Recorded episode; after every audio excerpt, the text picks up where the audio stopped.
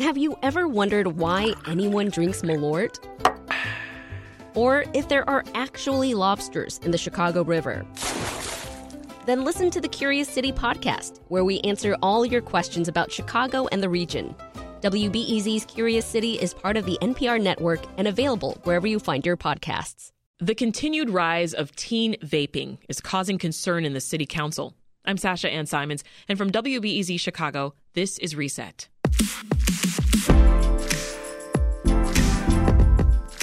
City council members are trying a new tactic to curb vaping, and health experts say it can be worse for your health than smoking cigarettes. Experts say we don't yet know the effects of vaping on our long term health, but they are starting to see otherwise healthy young people develop severe respiratory problems from vaping.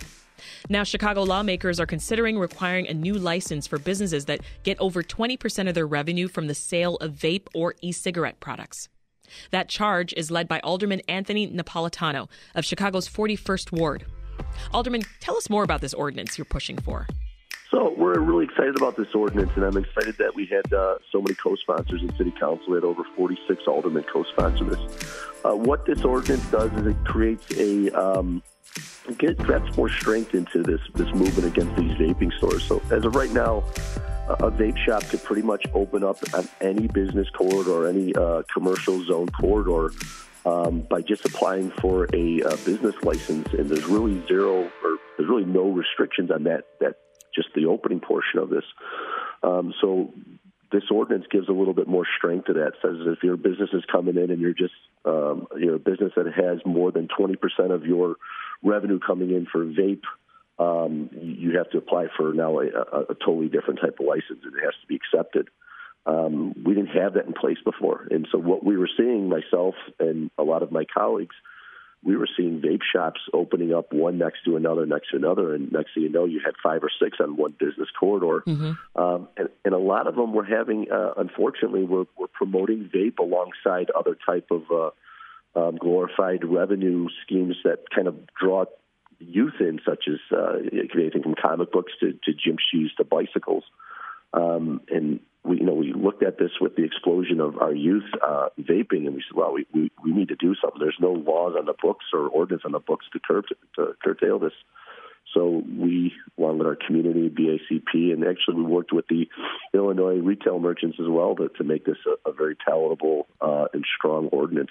Yeah. Um, to get this out of our children's hands. So, what's your ultimate goal here with an ordinance like this? Because there there've already been a string of investigations and lawsuits against these companies in this e-cigarette industry. What do you think is going to be different about this ordinance?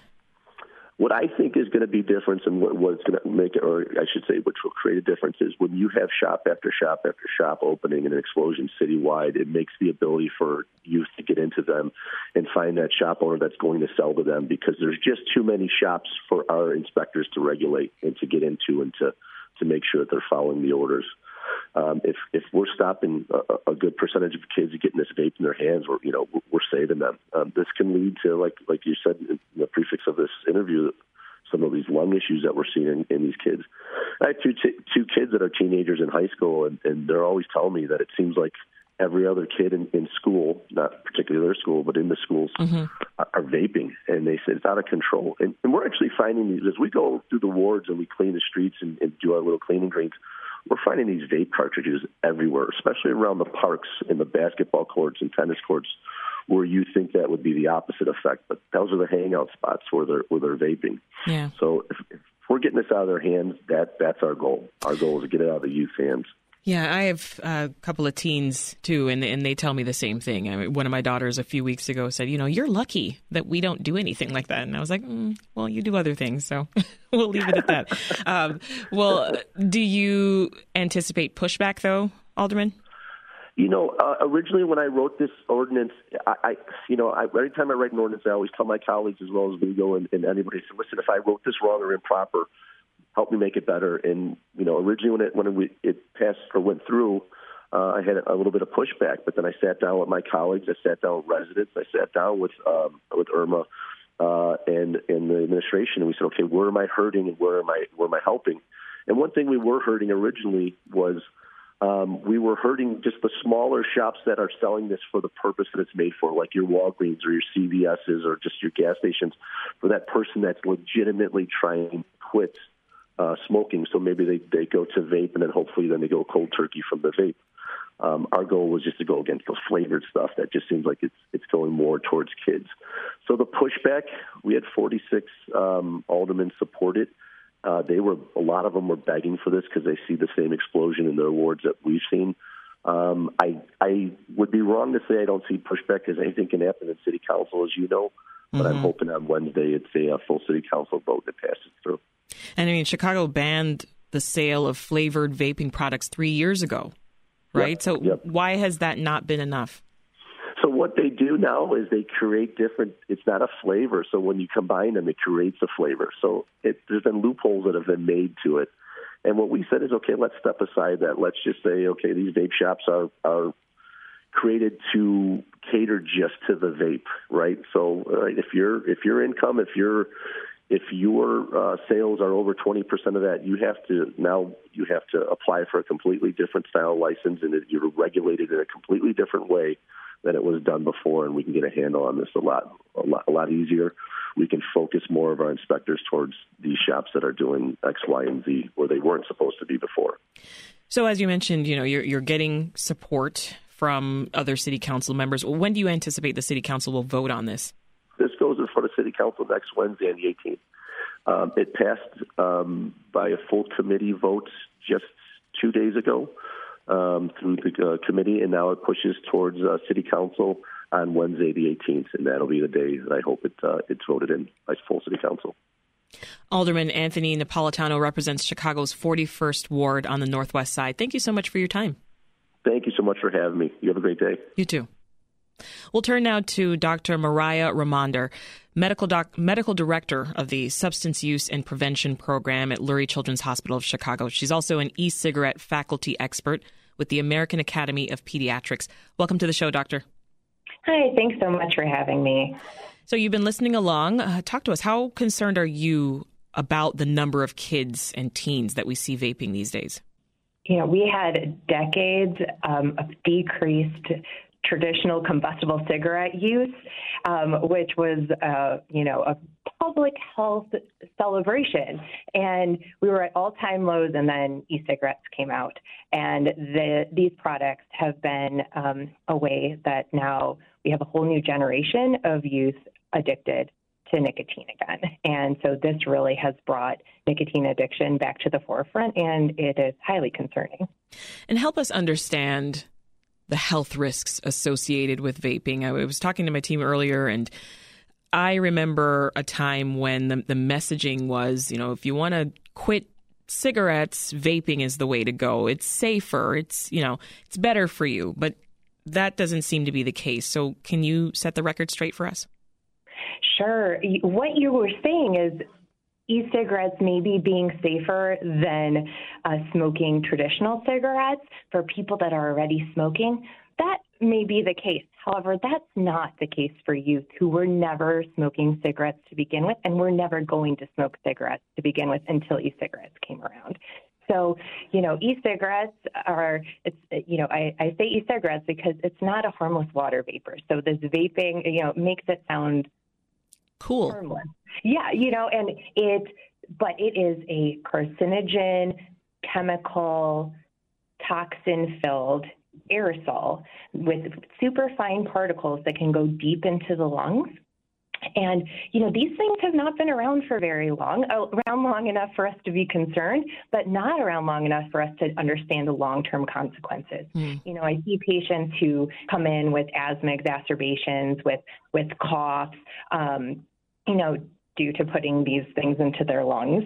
Um, you know, I have an even maybe more concerning is the addiction with nicotine being such a powerful substance um, and the teenage brain is developing and so it's more susceptible to the effects of nicotine than already developed brains and so teens are more likely to develop addiction and other problems with nicotine use even at lower use you know not having to use on a regular basis to mm-hmm. have signs of addiction so are you saying uh, vaping is is more of a health risk for kids and teens than adults? Uh, addiction is more possible with teens. It's harder for them. It's easier for them to get addicted and harder for them to quit. Uh, you know, teens often feel invincible and they are resilient and can be do amazing things, but nicotine is so powerful on their brain that it's harder for them to quit. It takes more quit attempts, um, more support to help. Now, we just heard from Alderman Napolitano. He was talking about his latest ordinance, which is going to restrict the sale of e cigarettes and, and nicotine products. What do you think of those steps?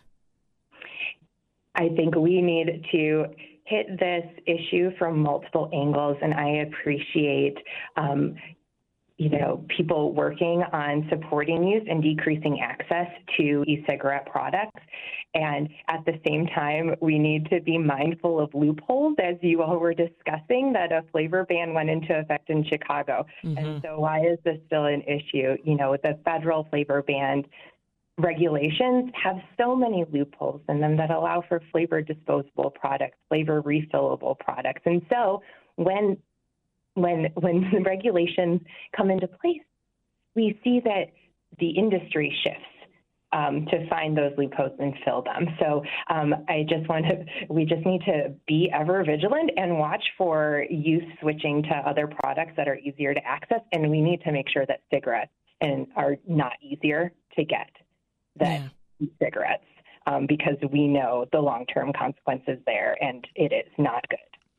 Yeah, what more would you like to see officials do to just curb teenage use of, of these products? Yeah, you know, we know that flavors are certainly a big way that youth are attracted to these products, and that's you know they're marketed towards youth with their colors and their flavors, and so that's a reason that people try them, and the nicotine is what gets them to keep coming back. Uh, so really making sure that things are not marketed towards youth, do not have attractive flavors or colors. Um, menthol is also included mm-hmm. in that, as that you know that often is is exempt and is it you know, may be exempt from the federal menthol ban on other tobacco and nicotine products, but um, so far that may not be included in um, e-cigarette products, and that's a flavor, and that makes things easier to use and less harsh, and um, can make it um, easier to become addicted. So we really just need to make sure that also that youth are not the ones who are punished by regulations and that this is really towards the marketing and selling of products and um, that youth you know do not have their futures impaired by yeah. by being being able to access these in, in settings where they shouldn't for sure any other misconceptions that you you want to clear up when it comes to e-cigarette products or when it comes to vaping like what what else do you wish the general public knew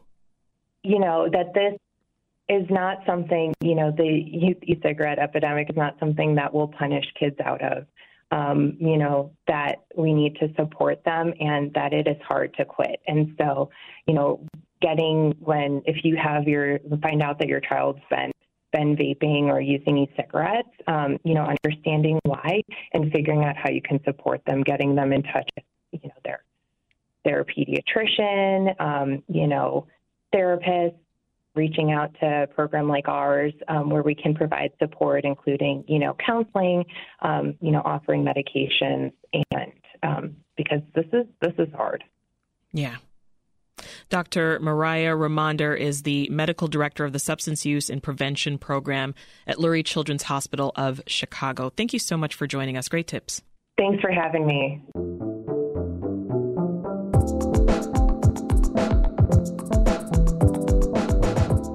This episode of Reset was produced by Brenda Ruiz and was edited by Andrew Merriweather. Looking for more ways to engage with Reset? Then give us a follow on Twitter and TikTok. We host live conversations on Twitter Spaces where you can chime in. And on TikTok, we give you a behind the scenes look of how the show is actually made. That's it for Reset. I'm Sasha Ann Simons. We'll talk to you tomorrow.